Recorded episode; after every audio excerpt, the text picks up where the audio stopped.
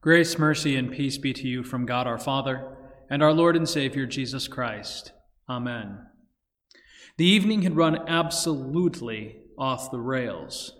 It had started so well the camaraderie of being with his friends, the warmth of their fellowship, the joy of being with their master and hearing all that he had to say. It was all wonderful. A perfect celebration of the Passover. One of those moments that just kind of freeze in your memory and make you happy just to think about them. But then it all started to slip when Jesus made that comment about one of them betraying him. That sent a ripple through the group. Men looked with suspicion on one another, wondering who of them would possibly do such a thing. Oh, and then there was the repeated argument about who was the greatest. So petty, so selfish, so stupid. As usual, though, Jesus turned it into a teachable moment. The astonishing things that the man said. The kings of the Gentiles exercise lordship over them, and those in authority over them are called benefactors, but not so with you. He encouraged them to do everything upside down. Let the greatest among you become as the youngest, and the leader as the one who serves. For St. Peter, it got really awkward when Jesus leaned over with a troubled look on his face and said that Satan had demanded him, but Jesus had prayed for him. Peter, of course, was aghast. Lord, I am ready to go with you both to prison and to death, he claimed, but Jesus knew better. He said that Peter would three times deny that he even knew Jesus, all before the rooster crowed the next morning. And if that weren't enough to completely wreck the evening, when they went to the Mount of Olives for Jesus to pray, the disciples managed to fall asleep while they were waiting. They couldn't help it. They knew what was coming, but they were just worn out after everything that had gone on. They were still trying to process all that Jesus had told them would happen in the next few hours. But then it got worse. There were soldiers.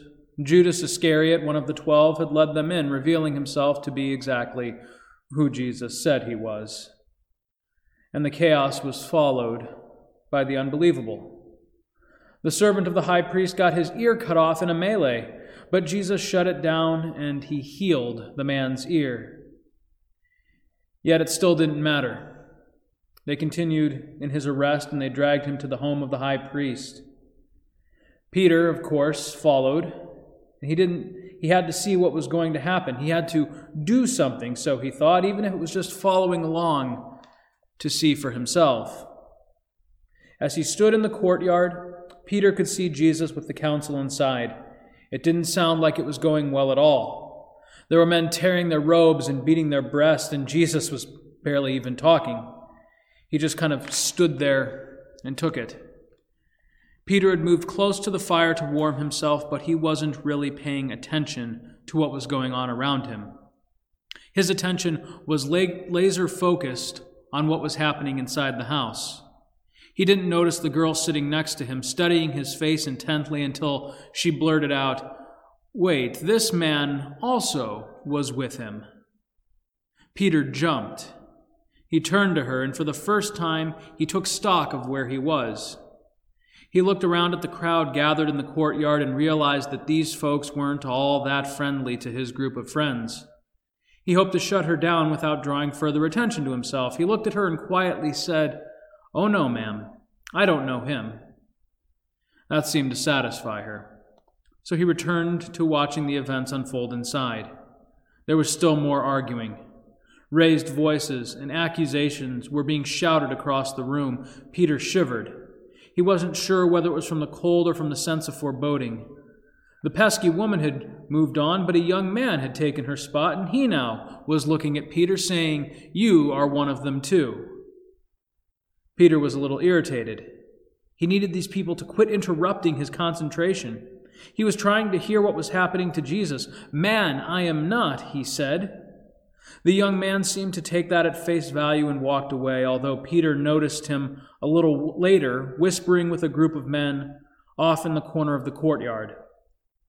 Still, his eyes were riveted on Jesus and on the proceedings inside the house. Time passed. It was late at night, or maybe even early in the next morning. Peter had lost track of time. He couldn't tell exactly what was happening, but none of it seemed good. There was a lot of yelling, and the high priest had been carrying on for a while and was obviously agitated, and that, that's when it happened. From across the courtyard, the voice rang out. As soon as the man began speaking, Peter knew it was about him. He was standing and pointing at Peter. I'm telling you, this guy was with him. I heard him talking earlier, and he is definitely from Galilee. His accent gives him away. All eyes were turned to Peter. He wasn't sure how to react. He wasn't sure what to say. What if they realized that he really was with Jesus? Wouldn't they arrest him too? Would he have to be beaten and suffer and be crucified alongside his Lord? He didn't know, and he didn't want to find out. He figured if he responded aggressively, maybe they would stop saying it. Man, I tell you, I do not know what you are talking about. He spit each word out in turn, hoping that the crowd would back down. The courtyard grew quiet, and it was then that Peter heard the rooster crowing in the distance. Peter glared at his accuser for a moment and then turned back to see what was now happening inside. But it was like Jesus knew what was happening outside, even though he was up to his neck with the council in the house. Slowly he turned, and from the window or the open door he made eye contact with Peter. His eyes were piercing and accusing. Peter remembered what he had said about denying him three times before the rooster crowed. Tears welled up in Peter's eyes and he pushed through the crowd. He had to get out of that place. He couldn't face Jesus after what he had just done. He was so embarrassed, so lost. What did this mean? Friends, how often have you done this very same thing? How often have you failed to acknowledge your faith in public because you were scared of how people might react? How often have you joined the crowd in mocking another believer because you didn't want to be seen as different? You have denied the one who died for your sins without even realizing you've done it.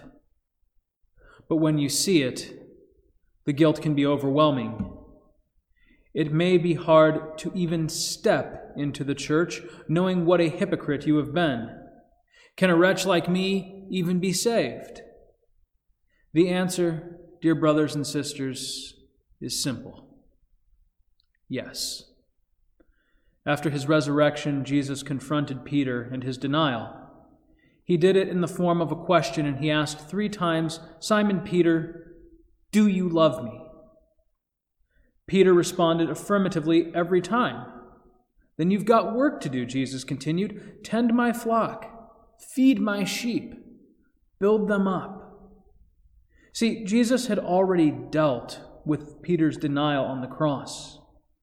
He took it with him to Calvary, along with all of the other sins Peter committed and that you and I have ever committed. All these sins, along with the sins of the whole world. So I ask you do you love him?